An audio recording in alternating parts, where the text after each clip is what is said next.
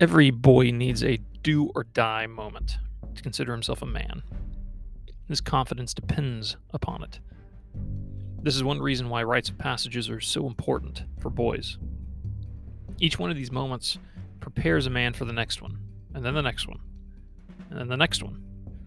Strength and experience increase. It doesn't have to be drastic, it doesn't have to be literally life or death, but there needs to be some risk, some serious consequences for failure. One of my first came when I was around 12 years old. I was playing a softball game with the other men at church. It was a casual game, but like all competition between men, it was taken pretty seriously. I don't know why they put me on first base, the most common place the ball would be thrown. A few of the men expressed some doubts, but I remained. This only made me more determined to succeed. I would prove them wrong. And the moment came quickly.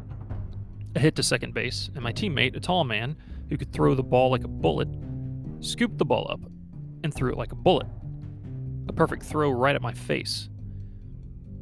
I had three options. One, try to catch it and miss, get hurt. Two, try to catch it and succeed. Based on the speed of the ball, I would still get a little hurt. And three, retreat and play the rest of the game in right field covered with shame. I stuck out my arm, my glove in front of my face, my eyes peeking over the top, and I caught it. It stung my hand, but not as bad as I thought it would. A few people yelled out in surprise. I, of course, acted like it was no big deal and threw the ball to the pitcher.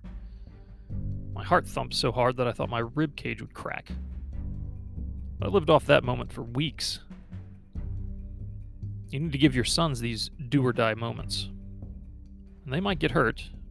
When they succeed at one, it'll be one of the best gifts they could ever receive. And they will carry that gift with them for a long, long time.